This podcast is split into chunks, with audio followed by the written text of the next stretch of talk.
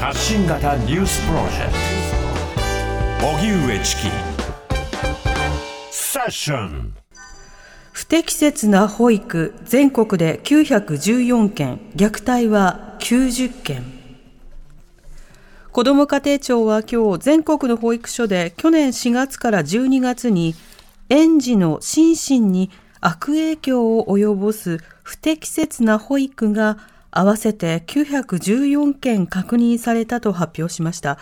これは去年じゅういちがつの静岡裾野市の保育所での虐待事件を受けて政府が初めて行った実態調査で明らかになったもので、うちきゅうじゅっけんは激しく揺さぶるなどの虐待にあたると自治体が判断していました。ただ、施設によって不適切な保育の判断基準にばらつきがあることから、政府は基準を示したガイドラインを新たに策定します。また、施設側が虐待を把握した場合、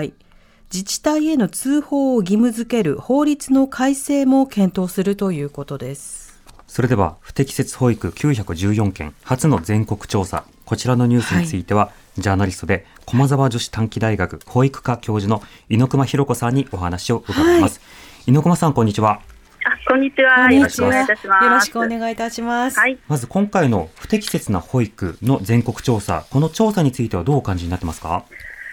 そうですね、これあの何年か前からちょっと何度もこう今調査を行われてはいるんですけれども、はい、まあ、きゅうひゃくじゅうよんけんを皆さん多分多いと感じるんじゃないかなと思うんですけど、ええ、まあ、これ表に出てきたものだけですよね、うん、はい、今回その統計の対象となっている不適切な保育、これは一体どういったことを指すんでしょうか？はい、これあの実はですね、えー、れいわにねんだったかな、あの、えーとまあえっと、世田谷区とかでですね、いくつかその、えー、報道されたことがありまして、はい、でそれを受けて、まあ、ちょっとあのごめんなさい、年号でちょっと言っちゃってるんですけど、れいわさんねんという時に、はい、あの厚労省の方で出した調査が実はあるんです、うん、でその中でも不適切な保育ということについても初めてこうきちんと定義づけというか、こういうものだよということでごしゅるいのことがちょっと定義づけられてるんですよね、えーでまあ、子ども一人一人の人格を尊重しない関わりとか、うん、えー、物事を強要するような関わり、脅迫的な言葉かけ、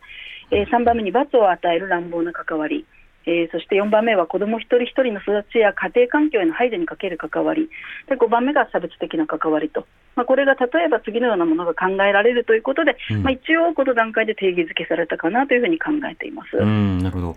例えばあの先日も報道されました三重県の事例でしたが、あの給食を食べるように保育士らがあの強要し続けた、よじかんを強要し続けて、え園児は失禁にまで至ってしまったというような事案もありましたが、こういったケースは不適切な保育なのか虐待なのかいかがでしょうか？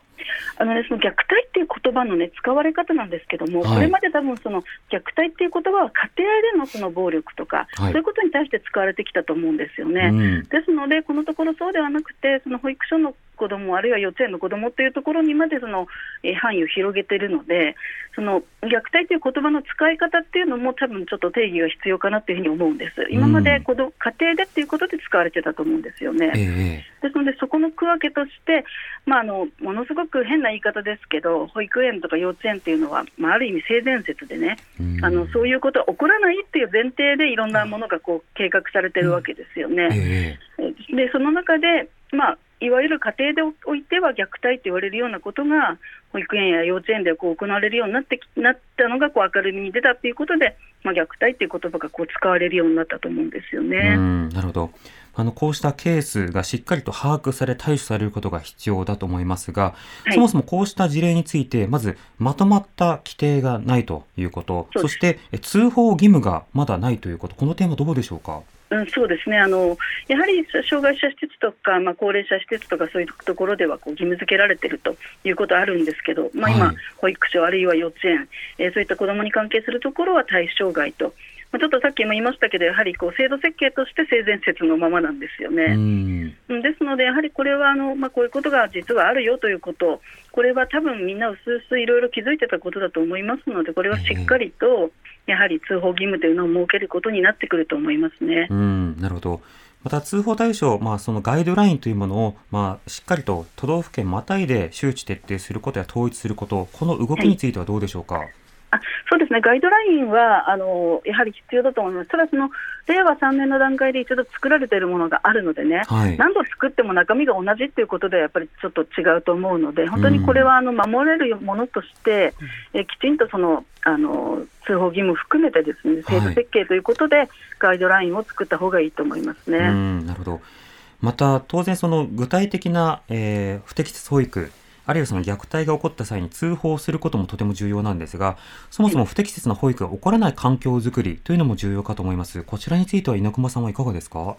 そうですね、これね、あの非常に難しくて、そのあのよくその配置基準のこととかあの労働環境のこと言われますよね。でもちろんそこもね、はい、あの非常にそのあのこう向上させないといけないんです。配置基準なんかも特に日本は世界最低の基準ですので、ですのでそういったことも含めて、まあ、給与ですとか労働環境も含めて、まあ、休憩時間が取れるようにということをもうやっていかなきゃいけないんだけれども、はい、まあ、それと同時にあの保育者自身があのこのこういうことは不適切だよということをしっかり学ぶということも同時に必要なことだと思っています。うん、まあ特にその特定の例えば保育士があの攻撃的な関わりをしていたというよりは、あの数人がある種のまあ風土としてそうした攻撃を共有するというような事例もあの相次いで報告されていますが、こうしたケースについてはいかがでしょうか。あ、そういうケースはやっぱりあると思いますね。まあ、なんというかその集団でやっていてこれは悪いんだよって分かっている人も、例えばそれをこう通報するとあの中でこういじめられたりするんじゃないかとね、そういうことがあって言えないというような雰囲気というのはあのなきにしもあらずだとは思います。うん、ただやっぱりそこを踏まえた上で、例えばその管理者の方はね、そういうことがないような組織づくりということをしていかなきゃいけないと思うんですよ。はい、風通しが良くてみんながきちんと話し合える環境、うん、えそして働く人たちもやはり学んでいく、悪いことは悪いんだよと、これはもう今の保育では悪いと言われてるんだよということはきちんと学んでいくということ、えー、それが必要なことですよね。なるほど。まあ、そうした動きを加速するための、まあ、今後の子ども家庭庁、これまあ省庁としてできましたけれども、その動きや課題点などはどう見てますか。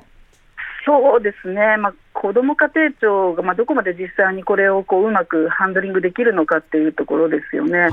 であのもちろん子ども家庭庁でできることはあると思うんですけども、これあのその保育所だけの問題ではないと思うんですよね。うん、まあ、あの幅広く幼児施設ということで、例えば認可外のところ、あるいは幼稚園、え認定こども園全部含めて一括でということをしなければいけない中で、はい、子ども家庭庁にはその全部の枠が入ってないということも考えるとですね、うん、なかなかそれを統一して全部今の段階でやっていくというのは難しいところもあるんじゃないかなと思うんです。うん、だからそれはその例えば保育所だったらよあの虐待あるけど幼稚園はいないよってことはやっぱりないので、えー、それは同じ子どもに対することですのでね、そういう意味で全部幼稚園も保育園も一緒に考えていかなきゃいけないことなんですよ。 そうですね。でそれが本来子ども家庭庁でできるはずだったのが、まあ、ちょっと幼稚園が枠から外れていることもあるので、はい、そこら辺のその、まあ、養護一体の問題とかもこれは関係しているなというふうに思いますね。うん、まあ、縦割りを解消するためにということで子ども庁、改め子ども家庭庁となったわけですが、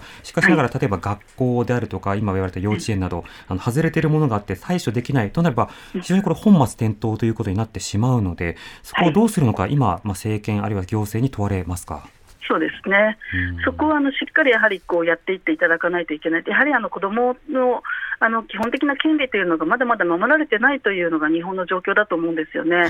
え国連子どもの権利条約がもう批准されて本当に長い時間経っていますので、これは当たり前のこととしてみんなが必要だというふうに思えるような、うん、えー、それをまあ国の方でリードしていくということはもう本当に必須、今もすぐにやらなければいけないことだと思いますね。うん、実態調査をさらに進める、そしてガイドラインを策定していく、そして法改正も視野に動いていく、まあ、一つ一つ重ねていくことが必要ですね。そうですね、これは本当に早急に、はい、あのやっていかなきゃいけないことだと思います。うん、それからまあ制度の、えー、変更とその待遇の改善ですね。えーはい、そういったところも必要だと思います。そうですね。うん、やっぱり保育の現場に何かやれとかダメじゃないかっていうだけじゃなくて、現場をこうしっかりと充実したり支援することも必要ですもんね。本当にそうですね。保育士不足なども問題になってますし、うん、そういう中でただ単にその保育士さん頑張ってよっていうだけではやっぱりどうにもならない問題もあるんですね。うん、どうしてこういうことが起こってしまうのかということをあのもうみんなで幅広く含めてあの考えでですね、社会的にみんなでこう検討していくということ、それが必要だと私は思っています。はい、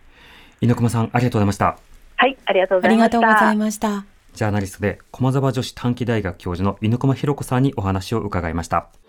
荻上チキ。